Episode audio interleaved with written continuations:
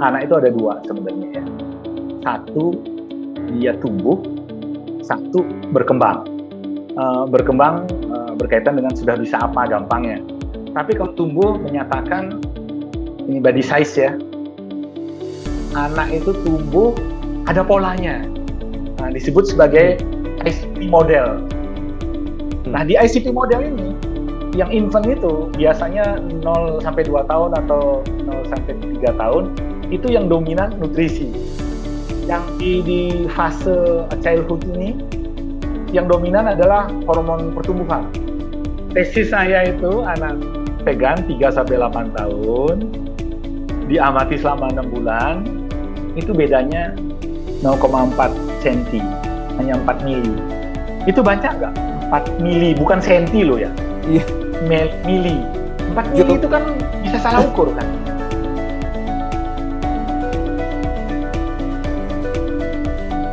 Halo semuanya, selamat datang lagi di podcast Sehat Seutuhnya season yang kedua masih bersama saya Will Yonas. Untuk episode kali ini ini super spesial karena kita sudah kedatangan bintang tamu kita namanya Dr. Inyoman Ari Purwana MSc SPAK. Jadi beliau ini seorang dokter spesialis anak khususnya di endokrin anak jadi spesialisnya beliau banget nih untuk sharing soal tumbuh kembangnya anak. Dan sedikit info, beliau juga based di Bandung. Eh, mohon maaf. Beliau juga based in Bali. Saya yang dari Bandung ya, malah nyebut dokter malah dari Bandung lagi. Yeah. Terus sekarang juga seorang dosen di Fakultas Kedokteran dan Ilmu Kesehatan di Universitas Warmadewa. Dan lebih serunya lagi adalah beliau juga akan sharing soal tumbuh kembang anak berfokus kepada pola makan nabati atau vegan diet? Karena ini banyak banget yang masih bertanya-tanya apakah vegan diet, pola makan nabati ini bisa memenuhi semua kebutuhan seorang anak kecil dan apakah anaknya itu akan tumbuh dengan normal, dengan baik. Dan kita bakal langsung ngobrol aja langsung dengan pakarnya. Jadi langsung saya saja saya mau sambut Dokter Ari. Selamat malam Dokter Ari. Ya, selamat malam Bro Willy. Manggilnya siapa nih Bro Willy atau dipanggil Bebas. Willy atau gimana? Panggil Willy aja. Bebas. ya, ya, ya. Dokter, thank you nih waktunya kesempatannya dari Bali ya. Kita beda ya, satu jam nih. Ya. Beda satu jam ya. Wip sama Wita ya. Iya, betul betul. Dokter, ya, aduh. Tapi nggak menghalangi untuk kita yes. bekerja sama ini. Ya. Betul. Kolaborasi sudah tidak terbatas dengan tempat dan waktu ya. betul, betul, betul sekali. Betul. Dokter, apa kabar nih? Baik, baik. Baik, baik sekali. Sibuk, dok? Sehat. Uh, lumayan, artinya hampir selalu ada kegiatan yang berkaitan dengan uh, profesi ya, hampir hmm. setiap hari, setiap waktu lah. Terutama dengan adanya uh, eh, WA ini, menggunakan hmm. WA kebetulan, bukan promo WA, jadi balas-balas chat hmm. beberapa pasien, orang tua yang ingin mengetahui bagaimana anaknya tumbuh segala macam termasuk barusan salah satunya adalah uh, bule ya kebetulan oh. menanyakan bagaimana anaknya uh, bisa tumbuh gitu dengan baik. Okay. Ya mungkin nanti kita akan akan lebih uh, lebih detail lagi ya okay. untuk ngobrol-ngobrol. betul betul betul. Seperti itu. Jadi ini buat yeah. teman-teman yang lagi dengar podcast, uh, mungkin teman-teman ada yang udah pernah dengar podcast uh, di Sehat Seutuhnya dengan Dokter Sylvia Irawati. Nah, dokter Ari itu saya dikenalin dari dokter Sylvia. Jadi dokter spesialis anak, spesialis di tumbuh kembang ya dok ya? Betul ya? Uh, tepatnya di bidang endokrin. Endok endokrin itu kan di anak itu ada 14 jurusan nih. Hmm, oke. Okay. Nah, jadi untuk konsultannya subspesialis orang bilang sekarang hmm. namanya. Subspesialis, subspesialis, subspesialis itu ada 14. Salah satunya bidang endokrin. Nah, okay. endokrin anak, endokrin anak itu yang menangani Eh, bagaimana anak itu tumbuh, bagaimana pubernya. Nah itu hmm. bidang saya, termasuk menentukan jenis kelamin anak misalnya kesulitan menentukan ini laki-laki atau perempuan, uh, diabetes pada anak, obesitas hmm. pada anak. Nah itu bidang yang saya tekuni, osteoporosis misalnya. Nah hal ah. yang berkaitan dengan uh, hormonal gitu. Ada satu lagi yang uh, perkembangan, jadi dipisah, namun berhubungan sih Uh, okay. Namanya subspesialisnya tumbuh kembang dan pediatri uh, sosial, agak berbeda sedikit gitu. Saya lebih oh. fokus ke bagaimana anda seharusnya uh, tumbuh yang ideal seperti itu. Oke oke, jadi itu ya backgroundnya dokter Ari nih kita udah nggak nggak sabar yeah. lagi pengen menyerap ilmunya nih dari dokter ya. iya, iya, iya. Berbagi aja sih sebenarnya, berbagi. Sharing, okay. Mungkin sudah tahu uh, teman-teman yang mendengarkan mungkin sudah mengetahui gitu. Cuman lebih lebih apalagi namanya ya, lebih uh, detail aja karena banyak berita yang simpang siur gitu. Hmm, oke okay, oke okay. dan kita akan berusaha meluruskannya ya. Oke. okay. Ya, betul, betul, betul, betul. Dok, aku pengen tanya dulu nih. Uh, kan semua orang pasti pengen anaknya itu tumbuh dan berkembang dengan normal ya.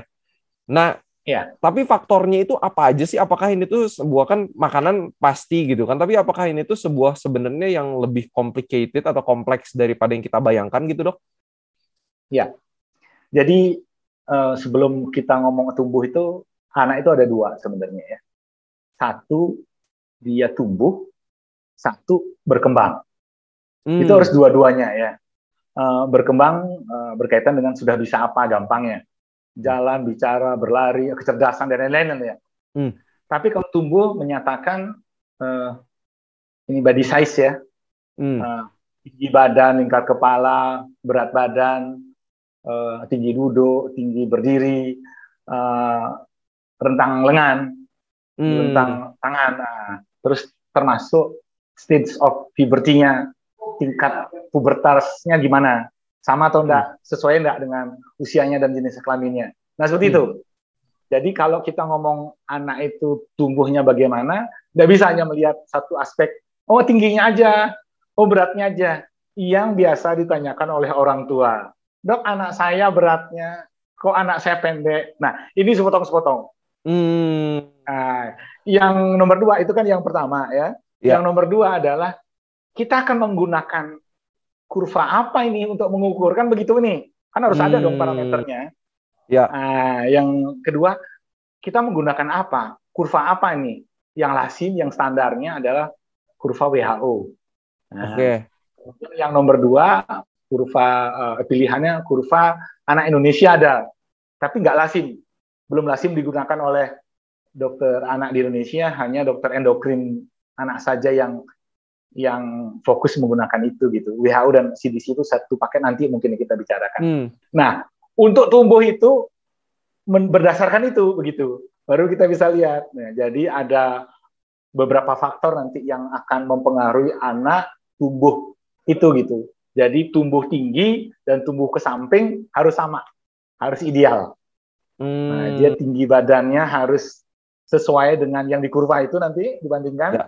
Sesuai dengan usianya. Nah, kemudian nanti tumbuh beratnya ke samping ya kita anggap ke samping harus sama juga nih nanti hmm. gitu berdasarkan kurvanya dia sehingga anak tidak dihakimi anak saya kok anakku pendek anakku uh, gendut atau anakku kurus hmm. nah, atau anakku tinggi banget nah itu kan harus harus adil gitu bagi anak keadilan itu harus diberikan kepada anak gitu. Oke, dan dan penilaiannya harus dari dokter anak ya, bukan karena orang bukan kata orang-orang gitu ya.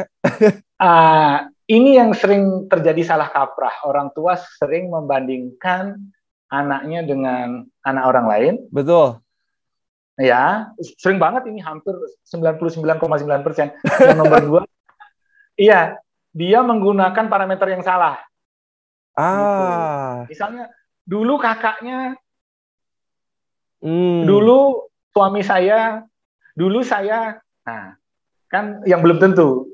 Zaman kan berubah, situasi berubah, hmm. ekonomi berubah, uh, semuanya berubah gitu kan, pasti ada perubahan juga. Inilah pentingnya kita menjelaskan kepada orang tua bahwa ada hal-hal yang perlu diperhatikan bagaimana anak seharusnya tumbuh. Nanti setelah dia besar anak itu balik, mama kok nggak kayak mamanya si itu? Gimana perasaan kita sebagai orang tua? Hmm, betul betul. Nah, ini ini ini lupa lupa bahwa ada faktor psikologis.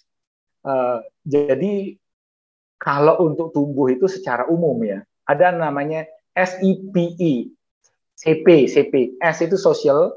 Oke. Okay. E-nya ekonomi. Uh -uh. P-nya itu adalah politik. Dan E-nya emosi. Nah, uh -huh. emosi ini yang banyak orang lupa, emosional ya. Uh-huh. Nah, bagaimana anak harusnya didukung secara psikologis untuk bisa tumbuh. Ini secara umum. Hmm. Ini sudah ada uh, penelitiannya Prof Borgin dari dari Inggris. Hmm. Saya kebetulan ikut ikut kuliahnya, ikut work, uh, workshopnya uh, hmm. beberapa minggu yang lalu di India ya, artinya kita online. Hmm. Dia menjelaskan ini. Dan yang berikutnya yang secara khusus anak itu tumbuh ada polanya. Nah, disebut sebagai hmm. ICP model. Oke. Okay. ICP model itu I-nya untuk infancy ya. Uh-huh. C-nya untuk a childhood dan P-nya untuk uh, puberty. Hmm. Nah, masing-masing memberikan kontribusi yang berbeda-beda. Persentase untuk dia tinggi badan akhirnya berapa gitu. Bisa itu bisa dilihat, bisa dipacu, uh, bisa direm di posisinya itu begitu. Hmm. Dan bahkan kalau di negara maju nih dari hamil sudah bisa dilihat, di kita belum belum really, sampai mengawasi seperti dari iya dari hamil sudah bisa di, dihitung sampai wow. sebegitunya mereka di negara maju. No Makanya way. kalau di luar negeri itu di negara-negara maju setiap kehamilan dokter anak pasti dilibatkan. Hmm. Untuk melihat perkembangan. Jadi anak itu memang benar-benar namanya sehat itu paripurna. Paripurna wow. adalah sehat fisik, mental, semuanya. Psikologis dari dia masih hamil sampai dia anak itu kan sampai 18 tahun ya. Mm -hmm. Anak sampai 18 tahun sampai dia usia 18 tahun. Seperti itu. Jadi memang benar-benar diawasi dari dalam kehamilan. Bahkan yang ada negara yang super maju, bukan super maju maksudnya yang sangat lebih detail lagi prosesnya sampai.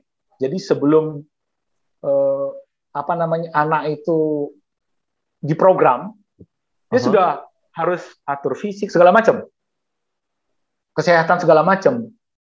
Ada program memang untuk membuat anak itu bukan bukan anak super ya bukan, tapi lebih kepada sehat. Saya sih lebih melihatnya untuk sehat itu. Hmm. Nah di ICT model ini uh, yang infant itu biasanya 0 sampai 2 tahun atau 0 sampai 3 tahun itu yang dominan nutrisi. Nah ini orang tua sering lupa. Jadi ngomong dikit-dikit nutrisi, dikit nutrisi. Mm -hmm. menurut saya ya, ini sekali lagi pendapat pribadi. Mereka nggak tahu apa yang mereka bicarakan begitu. Karena apa? Karena penjelasannya tidak cukup baik atau membacanya kurang atau mendengarnya nggak lengkap. Uh, kan zaman okay. instan kan sekarang kan? Iya. Yeah. Instan ya. Semua ingin dapat informasi yang siap saji, siap diolah. Hmm. Lupa menganalisis. Jadi dengar aja kata orang apa dan percaya aja begitu aja. Hmm. Gak nyari ini benar nggak atau mempertanyakan. Nah, di sinilah peran dokter, salah satunya peran saya sebagai dokter anak untuk apa namanya ngulik-ngulik atau merangsang rasa ingin tahu orang tua agar banyak bertanya. Hmm. Setiap pasien yang datang ke tempat saya wajib banyak bertanya. Oke. Okay. Iya diwajibkan. Hmm. Nggak boleh nggak tanya rugi dong datang nggak tanya-tanya sama dokternya. betul betul. Iya orang tua kan buang-buang waktu harus ngantri segala macam. Hmm. Gitu ya. Yang kedua kan tadi infant yang dominan nutrisi ya dominan hmm. loh ya bukan satu-satunya. Betul. Yang di di fase childhood ini yang dominan adalah hormon pertumbuhan. Ada sih hormon yang lain ada tapi yang dominan. Oke. Okay yang di fase pubertas itu yang dominan puberty ini yang dominan adalah hormon seks hmm. testosteron estrogen ya kayak begitu dominan begitu hmm. ada fase-fasenya dan ketika kita melihat anak itu tumbuh dilihat fasenya di mana dulu nih nggak hmm. bisa di, dipotong baru sekali datang bilang anak itu bermasalah. Orang tua umumnya begitu. Dok, anak saya bermasalah. Entar dulu, entar dulu, duduk perkaranya gimana? kan nggak sabaran. Hmm, tahu.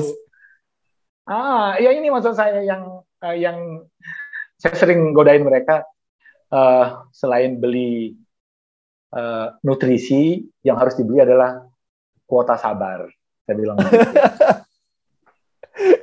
Iya harus sabar dong. Jadi bukan hanya beli uh, nutrisi aja untuk anak-anaknya, hmm. namun lupa beli kuota sabar untuk mengamati anak. Karena esensinya anak kan tadi ada dua kan, tumbuh hmm. dan berkembang.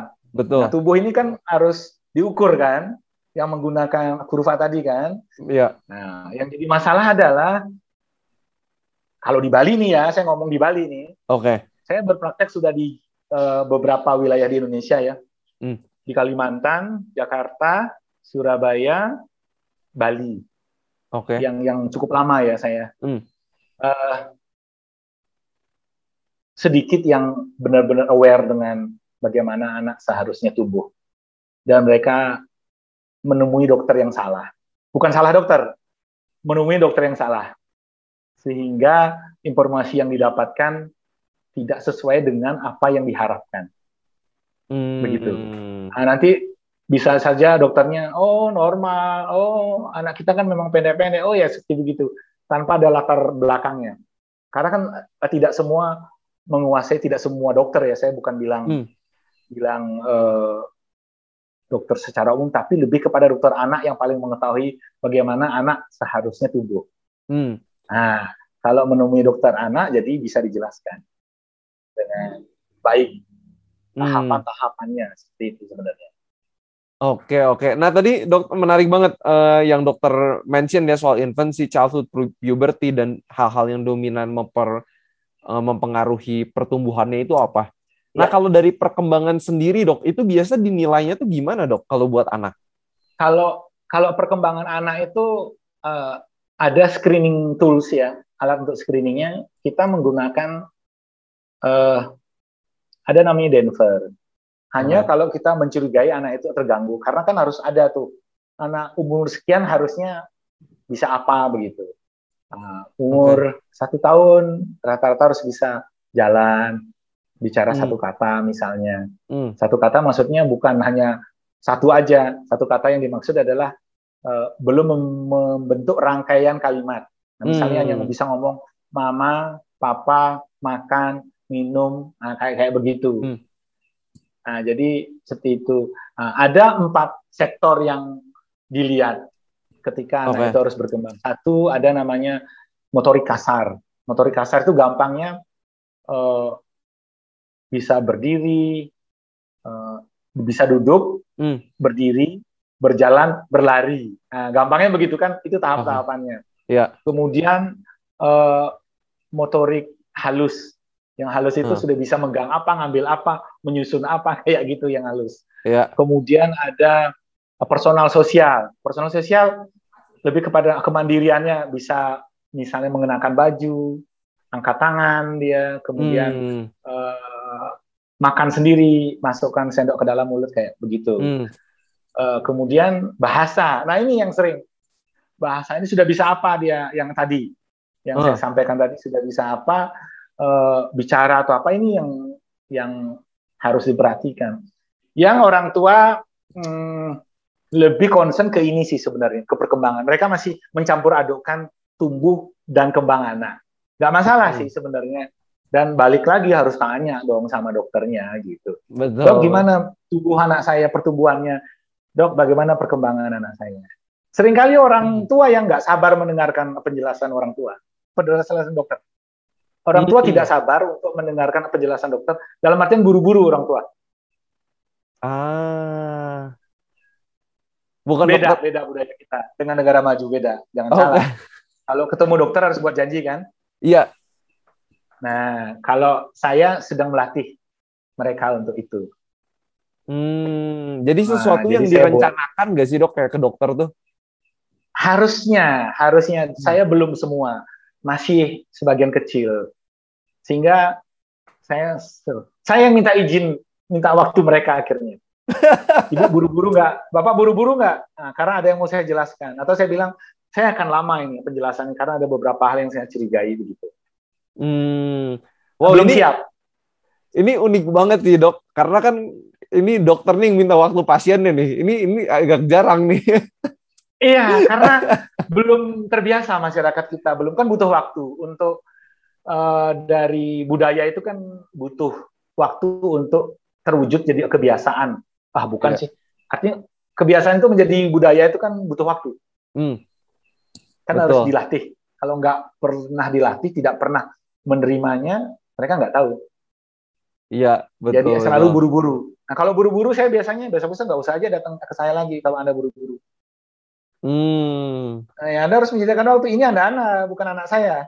uh, ya saya Betul. ngomong apa adanya karena uh, konsep berpikirnya harus dibenahi orang tua. Secara umum loh ya, bukan menuduh secara umum gitu. Ya, betul. Dok, ini sebelum kita ngobrol langsung ke, ke soal pola makan anak ya, eh, yang kita mau ngomongin mungkin intinya. Tapi sebaiknya seorang orang tua membawa anaknya ke dokter anak itu berapa sering sih dok?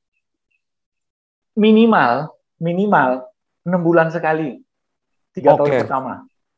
Jebret lahir, Aha. dicek, diukur, kan diukur size-nya nih. Ya. Pasti itu ukur lingkar kepala, panjang badan, lingkar dada, Ya. lingkar perut, segala macam diukur. Hmm. Kemudian enam bulan dilihat, satu tahun dilihat, satu setengah tahun dilihat, dua tahun dilihat, dua setengah tahun, tiga tahun. Setelah tiga tahun minimal satu tahun sekali. Oke, oke. Nah, datang ke dokter itu idealnya itu kontrol sehat, bukan kontrol sakit. Nah, itu ini dia. yang lupa. Ini orang tua sering lupa karena merasa biaya dokter mahal sehingga pas sakit Hmm. aja. Mereka lupa kalau mereka sehat hanya datang ketemu enam bulan sekali atau satu tahun sekali. Hmm. Kalau sakit beberapa kali dalam setahun datang. Berapa Ya. biaya yang lebih lebih eh, berapa jumlah biaya yang akan dikeluarkan? Mereka lupa menghitung itu. Ya, Jadi kalau sudah sehat lupa. betul, betul, betul.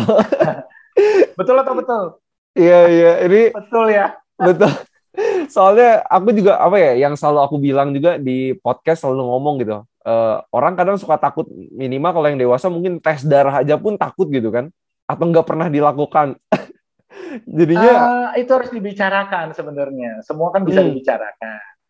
Hanya yang itu yang saya sampaikan eh, karakter eh, pasien anak spesifik saya bilang anak itu orang Hmm. tuanya terutama di Bali malu bertanya. ah, Iya, budayanya. Nah, padahal itu kan penting karena kan hmm, ini kan anaknya orang tua bukan anak saya. Nah, hmm, jadi kan yang lebih tahu kan mereka. Saya selalu bilang dokter yang terbaik itu orang tua, bukan dokter, hmm, bukan dokter anak, orang tua. Nah, semakin lengkap informasi yang bisa diberikan oleh orang tua, semakin tampak pintar dokter itu. Karena kan Hmm. informasi lengkap, kita kan cuma Iya. mensintesis saja untuk Iya. disamerikan, di, di- di- disimpulkan bahwa ini masalahnya di mana. hmm. Kan begitu. Jadi nggak ada dokter yang pintar itu sebenarnya. Yang ada orang tua yang pintar. Wah, aku suka nih, aku suka nih ini konsepnya. Nih semoga teman-teman juga yang lagi dengar podcast Sehat Suno sebetulnya apa ya ter- terbuka juga ya wawasannya ini baru eh, berbincang di awal-awal aja udah menarik banget nih sama Dokter Ari ya. Oke, di dok kita eh, mau ngobrolnya hari ini mengenai pola makan vegan, plant based untuk anak-anak gitu dok. Ini mungkin aku pengen tanya dokter dulu nih. Ini kita lagi wawancara lewat Zoom, dokter aja udah pakai baju vegan nih. Dokter sendiri udah Iya. dari kapan nih dok? Eh, memulainya hampir hampir 30 tahun. wow, Mulainya, ya memulainya.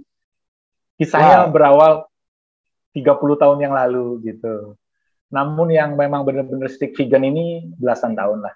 hmm, Eh, 13 tahun lah. 13 tahun sekian lah. oke oke. Dan yang, yang strict vegan ya memang benar-benar.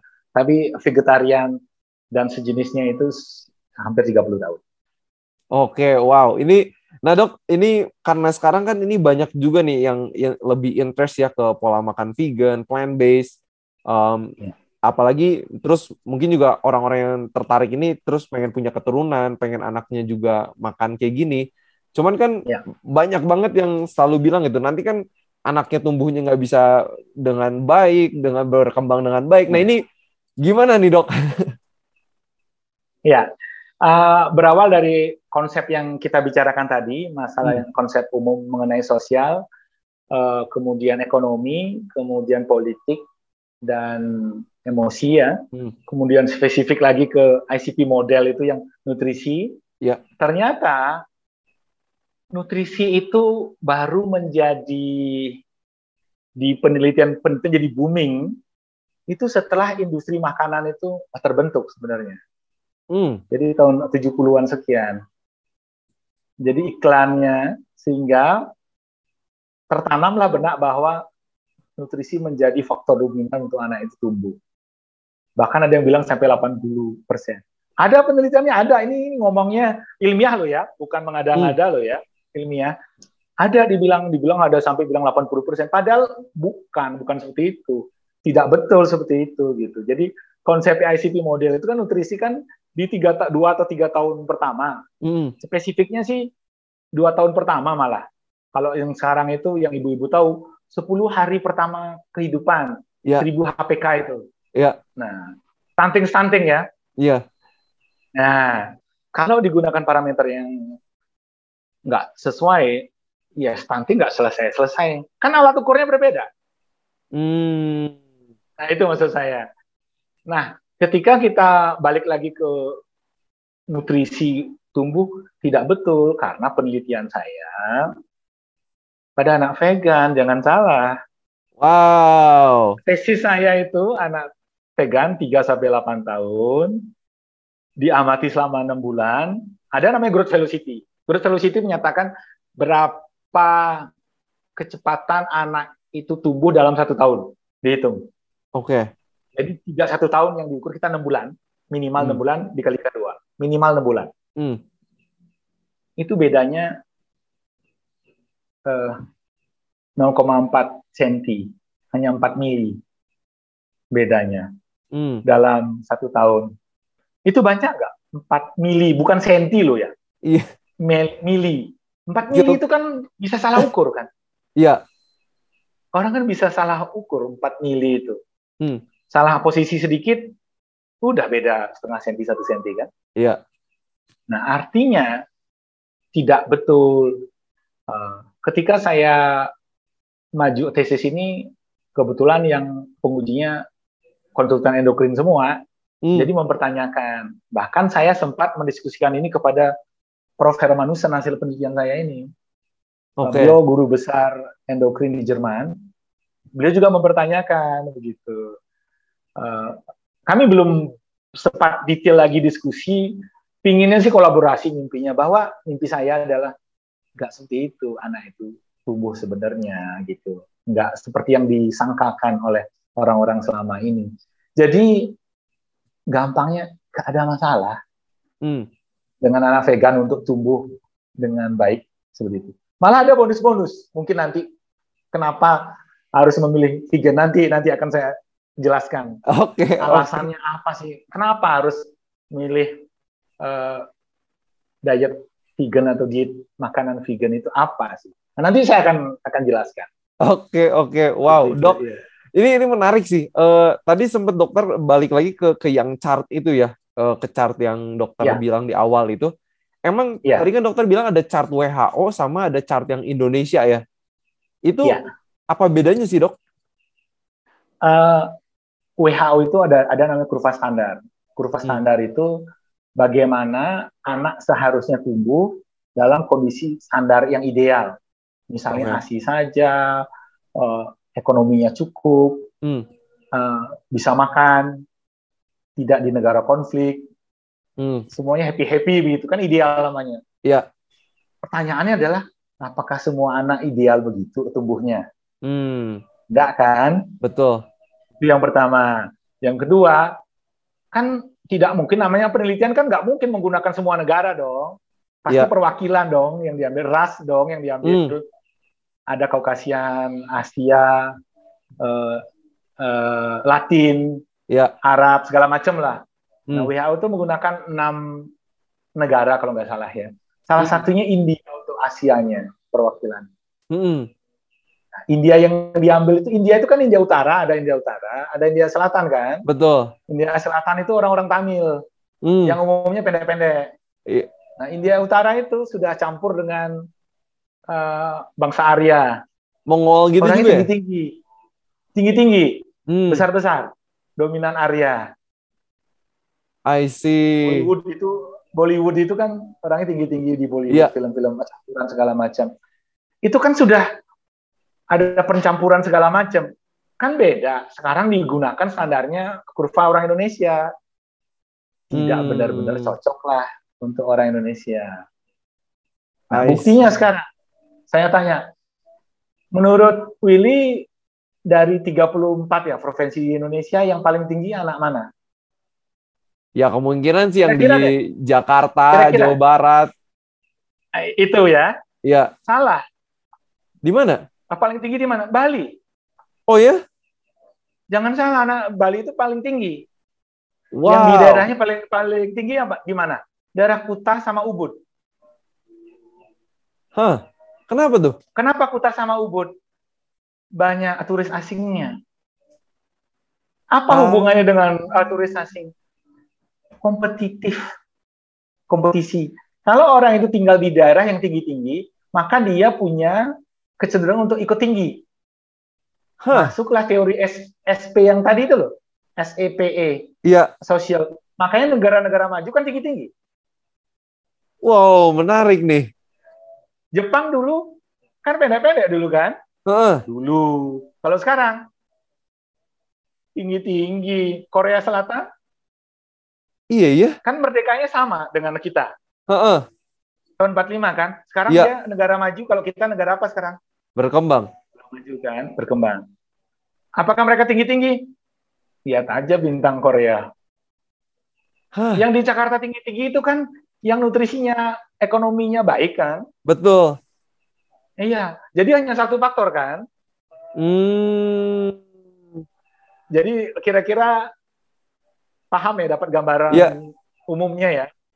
Sosialnya kalau di Bali mereka tumbuh di lingkungan yang kompetitif para melihat buli-buli tinggi-tinggi kan, Hmm. laki eh, perempuan mereka beradaptasi mereka dengan itu. Kemudian ekonomi bukan kaya sih, cukup Iya. bisa untuk makan yang baik ya. Politik Hmm. di Bali itu bebas tanda petik loh ya.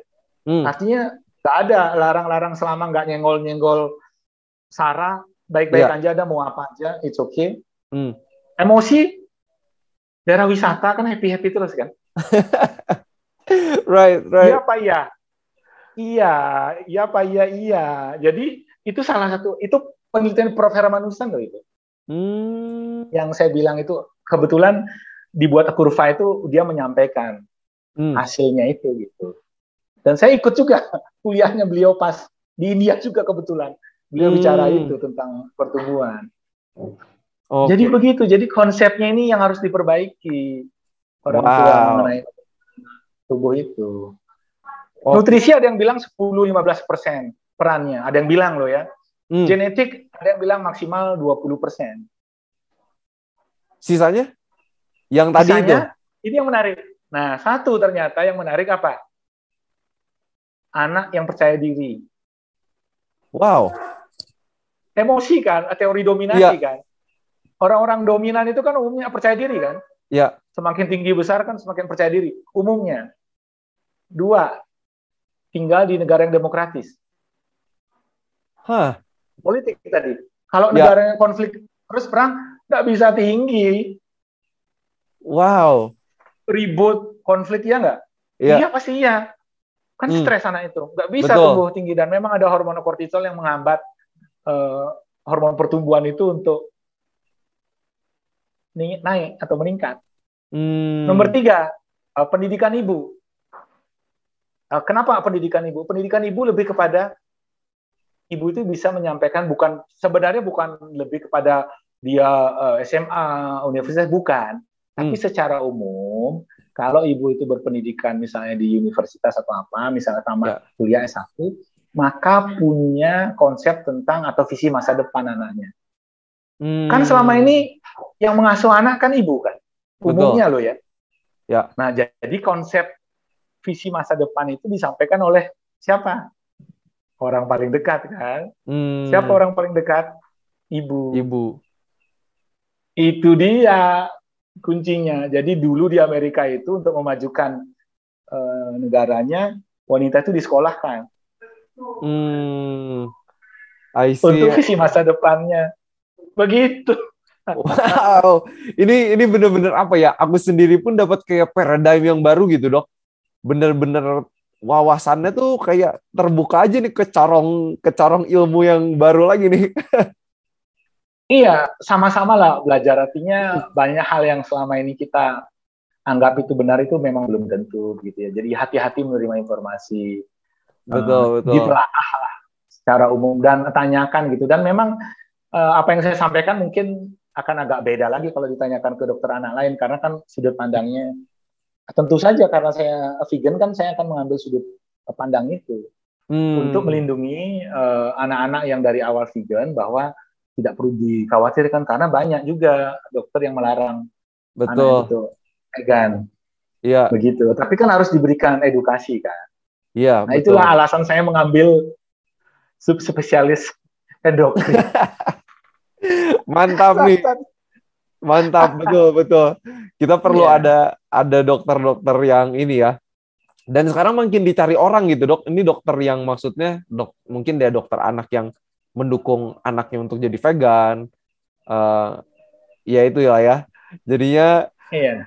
Nah dok, ini pengen tanya nih kalau misalnya ada nutrisi apa aja sih yang mungkin perlu lebih diperhatikan, uh, yang mungkin dokter melihat ada nih seorang ibu yang anak pengen anaknya jadi vegan tapi ternyata ada nutrisi tertentu yang miss gitu.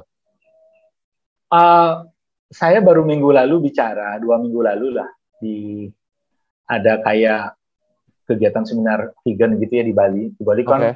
sarangnya itu. Betul. rumah makan vegan, acara-acara vegan itu kan banyak banget ya, ya di Bali ya berkaitan dengan lingkungan segala macam ya. ya. Kemudian membahas inilah salah satu topiknya. Saya bilang begini, menjadi vegan itu gampang sebenarnya. Cuman orang yang buat ribet. Orang tua itu buat ribet. Okay. Selalu mencari apa gantinya daging, apa gantinya susu. Kenapa harus cari pengganti? Tinggal makan aja, sesuaikan dengan usia anak, teksturnya ya menyesuaikan, hmm. dan variasi. Hmm. Harus ada minimal 3 sampai 4 macam di luar nasi loh ya atau kan makanan kita umumnya kan nasi kan karbohidratnya kan. Betul. Bukan berarti tidak boleh yang lain kan. Kan ya. ada yang jagung atau apa kan. Pilihan mau yang mana ini sekarang. Hmm. Jadi 3 sampai 4 jenis makanan minimal dalam sekali makan. Udah selesai kan? Uh... Segampang itu sebenarnya. Tapi kan orang tua buat ruwet kan. Maunya hmm. anak saya daging saya gantikan apa nih dapat protein hewani nih apa ya. ini kan dia harusnya gini dong harus hmm. uh, tidak seperti itu ada namanya kadangkala ya ada namanya backdoor pathway ya jalur belakang yang mensupport anak vegan itu bisa tumbuh yang banyak yang belum tahu yang nah, saya sudah menemukan titik tengahnya apa begitu selama ini kan kebetulan di penelitian saya kan uh, saya sih belum membuktikan ini, ini hanya teori saja. Hmm. Semoga ada kesempatan untuk membuktikan ini ya. Amin. Begini, untuk uh, pertumbuhan itu kan tadi ada ICP model kan, ya. salah satunya di fase childhood itu kan growth hormone kan. Hmm.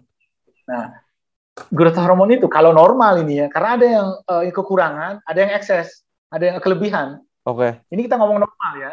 Ya. Itu saya cek anak yang vegan itu semuanya normal. Oke. Okay. Jadi kan bukan itu kan yang jadi masalah kan? Iya. Ya. Kemudian ada namanya IGF-1. IGF-1 itu uh, insulin like growth factor 1. Hmm. IGF-1 ini yang bekerja di lempeng pertumbuhan tulang. Selain okay. growth hormone itu ada. Itu bisa diukur lewat darah, lewat diambil hmm. darahnya gitu. Itu dibentuk oleh asam amino, asam amino esensial yang hanya katanya hanya didapat dari protein hewani. Hmm. Oke, sampai di sini ya.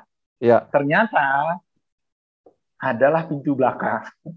Bahwa itu bisa dibuat oleh tubuh kita sendiri dengan ah. jalur backdoor pathway itu, jalur hmm. belakang istilahnya, pintu belakang gitu. Hmm. Jadi tidak selalu pintu depan, ada yang lewat pintu belakang. Yang dibutuhkan kan sedikit sebenarnya. Hmm kalau yang dibutuhkan sedikit, kenapa harus memasukkan banyak kan? Iya. Nah, jadi rupanya untuk menyusun IGF-1 itu saya lupa ada berapa apa rangkaian asam amino saya saya lupa itu strukturnya. itu bisa didapat dari ketika kita makan, ketika kita makan tubuh kita itu ada namanya mikrobiom. Ini lagi tren ini mikrobiota di Ya. Indonesia nih. Orang ngomong mikrobiota, saya ikut-ikutan dong belajar mikrobiota dong. Hmm. Ternyata diversitinya, keragamannya di vegan itu bagus banget. Right. Jumlahnya banyak banget. Itu yang membantu aspek imun, aspek kognitif, aspek emosi, dan membantu produksi IGF-1 ternyata. Wow. Ini yang belum di- diteliti di Indonesia. Mimpi Hmm. saya bisa melakukan itu bocoran, cara- tapi belum masih masih masih ada waktu. Karena apa? Karena tidak semua anak vegan itu mau orang tuanya di- mengizinkan saya untuk periksa darah anaknya. Hmm. Yang mm, tesis saya yang, yang lalu agak sulit meyakinkan mereka. Karena kalau di, di Indonesia eh, ikut penelitian itu dianggap anak saya dipakai coba-coba. Tapi kalau Hmm. di luar negeri, di negara maju mau karena Betul. anaknya dikawal kesehatannya. Nah ini yang saya bilang di awal tadi konsepnya itu kan beda. Hmm. Betul. Nah, jadi kalau di kita, kalau di luar negeri, penelitian, contoh vaksin COVID, anak itu berlomba-lomba. Orang tua mendaftarkan anaknya untuk ikut terlibat dalam vaksin COVID untuk anak yang Hmm. sekarang 6 sampai 11 tahun atau di atasnya. Kalau di, Ya. di Indonesia, uh, mesti mikir untuk nggak mau. I Saya see. tahu. Iya, karena mengalami sendiri dan beberapa kali ketika udah mulai diambil darahnya, mereka nggak mau karena merasa oh coba-coba bukan coba-coba, kasihan anaknya lah. Padahal kalau ambil Hmm. darah biasa, kalau sakit batuk, pilek, demam diperiksa darah kan juga biasa juga kan. Biasa aja. Iya kan, tapi karena mikirnya bayar lagi. Kan bayar kan. Iya. Tapi kalau ikut penelitian itu mereka nggak bayar kan. Itu Iya. dijagain, dibayarin sama dokternya oleh peneliti itu. Nah ini Iya. konsep yang nggak salah sih, nggak salah saya nggak menyalahkan, tapi butuh waktu, butuh waktu, Butuh waktu. butuh pendekatan yang berbeda, begitu. Nanti masanya akan ada bahwa mereka berlomba-lomba antri untuk ikut terlibat dalam penelitian terkait dengan vegan ini karena melihat besarnya manfaat. Yang Iya. merasakan kan kayak begini hasil saya kan bukan hanya saya sendiri kan, bukan Hmm. hanya anak-anak yang ikut penelitian yang jumlahnya eh, 24 itu kan enggak kan. Hmm. Memang nggak banyak sih. Tapi kan orang lain kan, apalagi bisa di-share seperti begini kan. Iya. Betul betul. Wow, dokter ini ditunggu banget ini penelitiannya bagaimana diversity di gut Udah, udah. microbiome ini bisa mempengaruhi IGF-1 ya. Waduh. Iya, iya ini lagi tren sekarang orang pada banyak dokter anak ngomongin ini. Sebelumnya kan orang ngomongin vitamin D, kemudian Hmm. ngomongin zinc, segala macam lah. Ini kan ada kayak saya lihat itu eh, penelitian itu ada kayak wave ada gelombangnya itu ada ada trennya. Ada trennya. Nah, iya, saya kan ngikuti tren aja untuk kepentingan vegan tentunya. Hmm. Bukan untuk kepentingan saya. Saya kan sudah berhenti tumbuh. Tapi anak-anak itu kan belum berhenti tumbuh mereka. Nah, ini kan penting dapat informasi ini bahwa eh, ada kemungkinan-kemungkinan. Kita kan tidak harus menutup kemungkinan sekecil Hmm. apa pun itu. Sekecil apa pun. Betul betul. Nah, ini. Nah, tadi dokter kan bilang itu sempat kalau kita dalam satu kali makan eh, anak itu bisa tiga empat jenis atau lebih Jenis iya, jenis itu udah udah udah oke banget tuh secara nutrisi gitu ya. Rules yang iya. yang bisa diikuti ya. Nah, tapi eh, Iya. kalau anak itu anak vegan itu perlu ada suplementasi apa nggak sih, Dok? Apakah sama juga sebenarnya Kalau anak-anak saya no. gimana, Dok? Kalau saya no. Enggak. Hmm, Saya nggak. oke. Saya enggak enggak rekomendasikan. Ada sih yang merekomendasikan juga. Hmm. Artinya begini, syarat dan ketentuan berlaku kapan diberikan. Begitu. Oke. Ada syarat-syaratnya. Jadi harus memenuhi kriteria-kriteria yang sesuai. Misalnya anak itu menjadi sering sakit, ini ada apa ini? Nah, Hmm. kita cek lab dulu, misalnya ah, kurang satu C dia, terus ternyata imbalance ya orang tuanya dalam pengaturan. Gitu. Kan eh, kita bicarakan tadi kan orang tua maunya instan kan, Ya. nggak mau belajar kan, lupa belajar. Kan Hmm. enak dengerin toh, Iya. tinggal nangkap apa aja dan percaya begitu saja. Padahal informasi itu kan harus diolah, disesuaikan dengan pengetahuan kita sebelumnya. Masuk nggak? Kan seperti itu. Hmm. Jadi eh, sering kali ini yang harus saya luruskan, begitu bahwa nggak usah. Hmm. Kapan diberikan nanti kita atur kita lihat. Balik lagi kan kontrol sehat itu kan gunanya untuk itu mengenali. Oh ini sudah perlu ini. Tapi kan orang tua nggak mau lagi kan. Hmm. Nah ini ini yang sering lupa orang tua. Oke benar. Kontrol sehat kita bisa nilai. Oh ini kira-kira ditambahin apa lagi sedikit ini.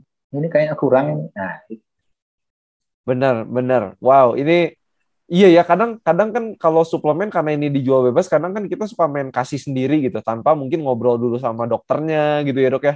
betul, betul. Bisa dosisnya nggak sesuai, jenisnya nggak sesuai, cara pemberiannya bisa nggak sesuai juga. Benar. Nah, Yes. Saya lebih memilih untuk eh, gampangnya begini. Eh, situasi perekonomian saat ini kan misalnya karena pandemi ini kan nggak mudah kan. Hmm. Artinya kan eh, pengeluaran hampir tetap, ya nggak? Iya. Pendapatan kan menurun kan? Iya. Ya. Yang harus dilakukan kan nomor satu kan kita eh, menghemat kan, Iya. bukan mencari penghasilan lebih besar kan. Hmm. Kalau prinsip ekonomi kan kita kalau ada pengeluaran yang besar kan kita harus berhemat, yang nggak perlu-perlu kan. Iya. Nah, setelah stabil baru kita mencari bagaimana eh, dapat penghasilan lebih. Sama Hmm. juga dengan tubuh. Kenapa kita bisa kurang? Jangan-jangan ada yang bocor. Hmm. Kebocoran itulah yang ditambal dulu, bukan langsung diganti dengan suplemen segala macam buru-buru. Ah. Jadi ada ada perhitungannya. Nah, jadi kapan? Bayangkan berapa yang bisa dihemat Hmm. dengan orang tua berhitung. Oh ini eh, perlu, oh ini belum perlu. Nah, misalnya begitu. Kan bisa digunakan untuk yang lainnya. Iya. Seperti itu. Betul, Nah, betul. ini yang, betul. yang harus yang dimengerti oleh orang tua. Kapan momentumnya untuk ya kayak bocor itu. Kalau Hmm. bocor, kalau anak itu mengalami masalah, ini harus dicari dulu masalahnya di mana. Atau kayak bahan bocor kan bukan disiangin toh, kan ditambal dulu. Betul. Kan kita betul, cari nih betul. bocornya di mana, bukan diisi angin, diisi angin terus. Ya sampai kapan pun nanti bocor lagi, kempes lagi kan. Hmm. Nah, oh ternyata ada paku, misalnya sepeda motor nih. Oh Ya. pakunya yang dicabut, ditambal, bisa deh digunakan sekian lama. Yes. Kayak begitu. Benar-benar. Wah itu konsepnya. Nih teman-teman yang lagi dengerin podcast Sehat Seutuhnya ini konsepnya harus diingat ya. Harus diingat nih. Nah dokter, eh dokter tadi sempat mention di awal pengen mention kenapa sih bakal beneficial banget atau bermanfaat banget ketika seorang anak itu jadi eh, seorang vegan gitu. Kira-kira apa nih dok manfaatnya dok?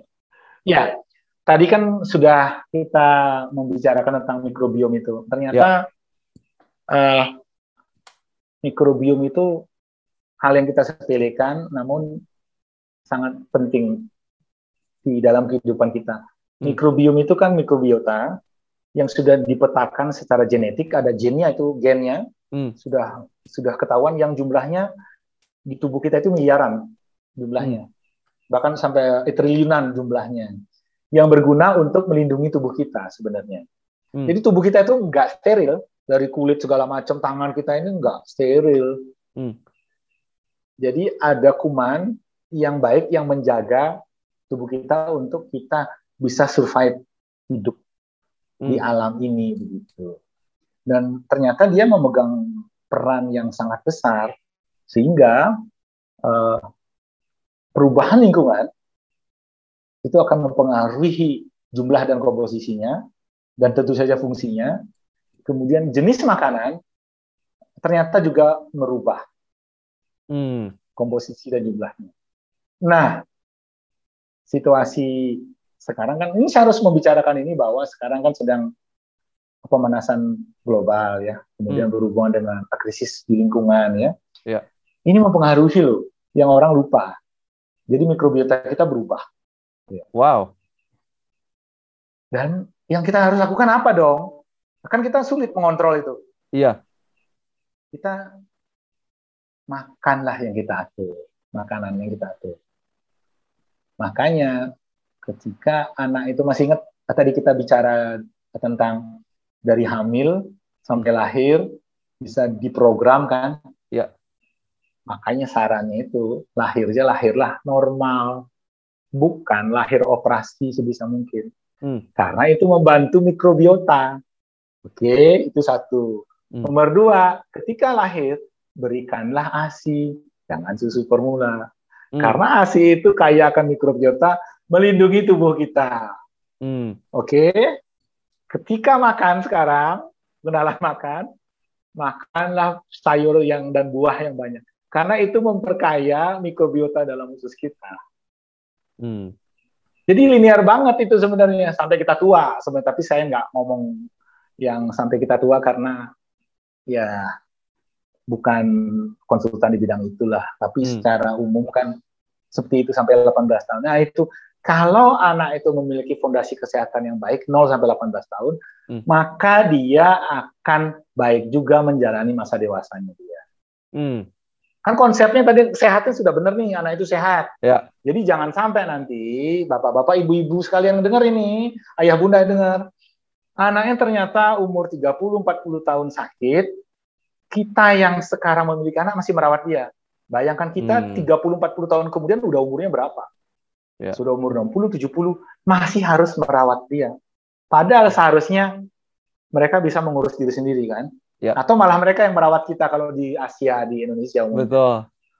Nah, ini yang lupa gitu loh untuk menjaga kesehatan 0 sampai 18 tahun ini. Hmm. Nah, jadi ah, setelah kita makan itu nanti di perut ada lagi nih istilahnya gut brain axis namanya. Hmm. Gut brain axis artinya apa yang ada di perut, sistem saraf hormonal itu reseptornya sama dengan apa yang di brain, hmm. apa yang di otak. Sehingga apa yang kita makan itulah Anda mempengaruhi. You are what you itu benar banget berarti dok ya?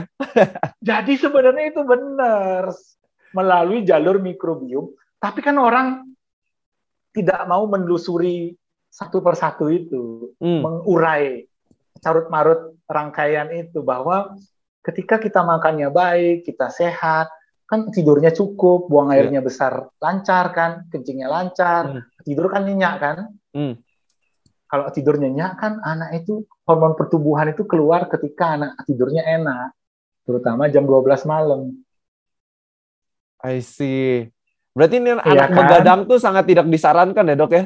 Tidak disarankan. itu jadi jadi jadi ada rangkaian yang kita lupa di sana. Hmm. Uh, saya menyebutnya istilahnya mungkin missing link lah ya. Hmm. Kayak begitu bahwa ada rangkaian yang terlupakan sehingga dengan kita mengatur pola makan dengan baik, usus kita baik, otak kita juga baik. Otak itu kan yang mengontrol sistem segala macam. Hmm. Gitu, sistem hormonal segala macam. Oke. Nah, walaupun nanti ada ada kalau kita lihat hubungan langsung nggak ada. Hmm. Tapi kalau hubungan tidak langsung dia berupa rangkaian kayak rantai itu. Ya. Nggak ada direct direct flight itu nggak ada. Yang ada hmm. harus lewat mana dulu mana, mana dulu kadang kala harus naik angkot, kadang kala harus naik sepeda motor, yeah. lanjut dengan jalan kaki. Ada rangkaiannya yang kalau dihubung-hubungkan ada. Hmm. Seperti itu sebenarnya. Jadi ini sudah yang ngomong bukan saya loh ya, ini penelitian yang membandingkan hmm uh, menu barat Western diet itu dengan Mediterranean. Hmm. Kemudian dicek uh, mikrobiom diversity-nya sama jumlahnya itu ternyata beda. Hmm. Lebih dominan Mediterranean dan yang konsumsi susu sama non vegan juga beda. Hmm. Gitu. Oh. Jadi nggak ada masalah sebenarnya ya, nggak usah khawatir. Malah bagus. Gitu. Oke, mantap, mantap nih luar biasa. Ini teman-teman yang lagi dengar podcast sehat seutuhnya semoga ini makin meyakinkan kalian ya bahwa pola makan vegan ini buat anak tuh oke okay banget, menyehatkan banget. Kayaknya kalau diversity microbiome-nya banyak bahkan ini melindungi mereka dari penyakit-penyakit kronis di kemudian hari banget ya dok ya betul sekali betul banget nah ini kalau sudah ngomong di masa depan ya sudah ceritanya panjang lagi nih ada hubungannya dengan penyakit uh, degeneratif begitu hmm. ya uh, macam-macam uh, metabolic syndrome segala macam waduh panjang banget ceritanya nanti ini kalau sampai dia dewasa Hmm. segala macam, melindungi jantung segala macam. Wah, Iya. banyak sekali. Dan dan paling bagus tuh startnya udah dari bahkan sejak di kandungan ya dok ya. Betul sekali. Betul sekali. Wow ini dokter keren banget eh, apa yang udah dibagikan. Semoga teman-teman juga mendapatkan manfaat yang luar biasa dari podcast ini. Jangan lupa teman-teman kalau misalnya teman-teman mendapatkan podcast ini bermanfaat, share ke teman-teman yang lain supaya mereka juga punya knowledge eh, dari dokter Ari yang dokter Ari sharingkan hari ini. Dokter, kalau misalnya eh, ada yang di Bali ini yang lagi dengar podcast, kira-kira atau bisa menemukan dokter di rumah sakit mana atau dokter prakteknya di mana nih dok? Eh ya, saya belum di rumah sakit hanya di klinik saja di Oke. di Jimbaran, di, di tepatnya di Kedonganan, namanya Apotek Dian Pharma itu praktek bersama dokter spesialis Hmm. di daerah Toyening nanti. Ah, nanti lewat silakanlah kalau nanti uh, di podcast tanya-tanya segala macam saya welcome banyak. Cuman saya nggak ada media sosial, memang nggak mau bermain media sosial seperti itu. Jadi pas Ah, siapa tahu liburan ke Bali, siapa tahu kan Bali kan tujuan wisata kan. Ya, Nah wisatanya itu dipakai wisata sehat. mantap.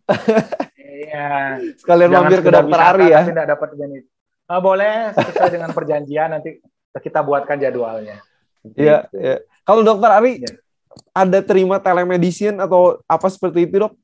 Ah, sampai saat ini sih belum, cuman Oke. hanya by WA aja kalau ada yang bertanya Hmm. berkaitan dengan vegan atau apa atau bagaimana tubuh saya dengan senang hati untuk membantu. Tapi kan ada beberapa pemeriksaan detail yang seperti yang disampaikan itu.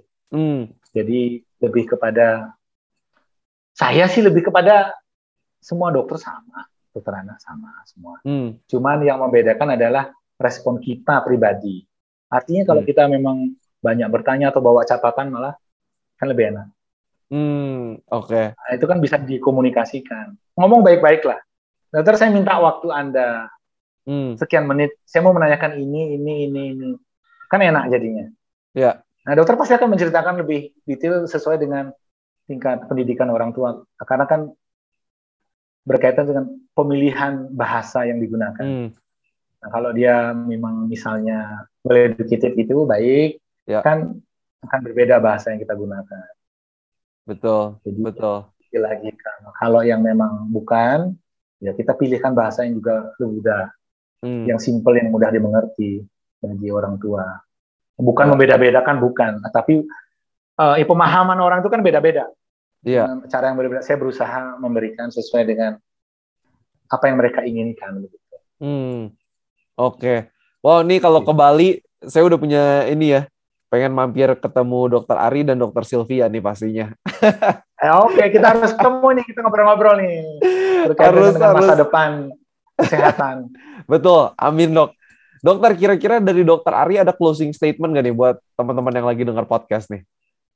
Ya, kalau saya sih lebih eh, menyampaikan bahwa yang pertama tidak usah khawatir jika memutuskan untuk vegan begitu ya untuk anak Anda. Nomor dua, ketika Anda sudah memutuskan untuk vegan, maka ingat kontrol anak Anda. Ya, setelah nomor tiga, setelah kontrol, belajar bagaimana Anda harusnya tumbuh sehingga bisa mendiskusikan dengan dokter nanti. Yang Hmm. keempat, nikmati aja anak itu tumbuh dan berkembang dengan baik. Kita tinggal menikmati aja sisanya. Hmm. Oke, gitu. oke, luar biasa ini closing statement dari dokter Ari. Dokter Ari, nanti pasti ini diundang lagi ke podcast sehat sutunya nih banyak, masih banyak banget kayaknya yang bisa digali dari dokter Ari nih ya.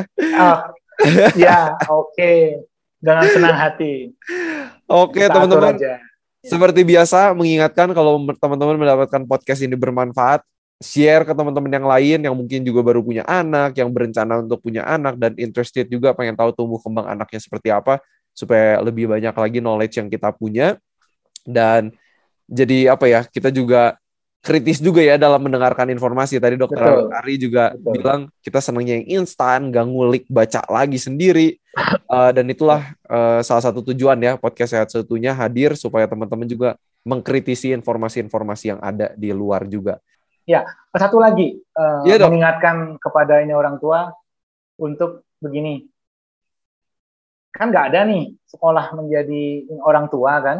Iya, Betul. ada dong sekolahnya. Kalau ada sekolahnya, ada ijazahnya, saya mau sekolah lagi deh jadi orang tua.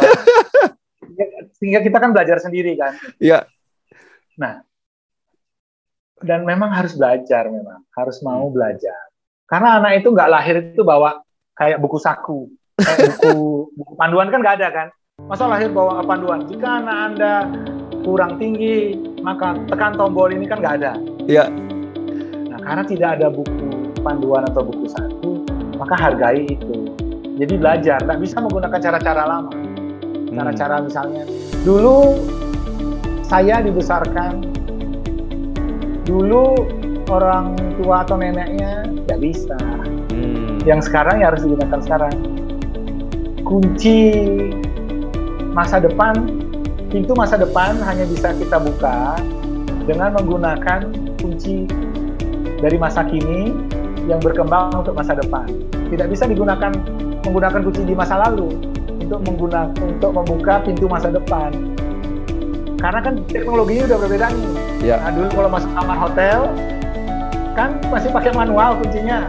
Iya. Sekarang kan hampir nggak ada Hmm. Kan pakai sensor atau apa.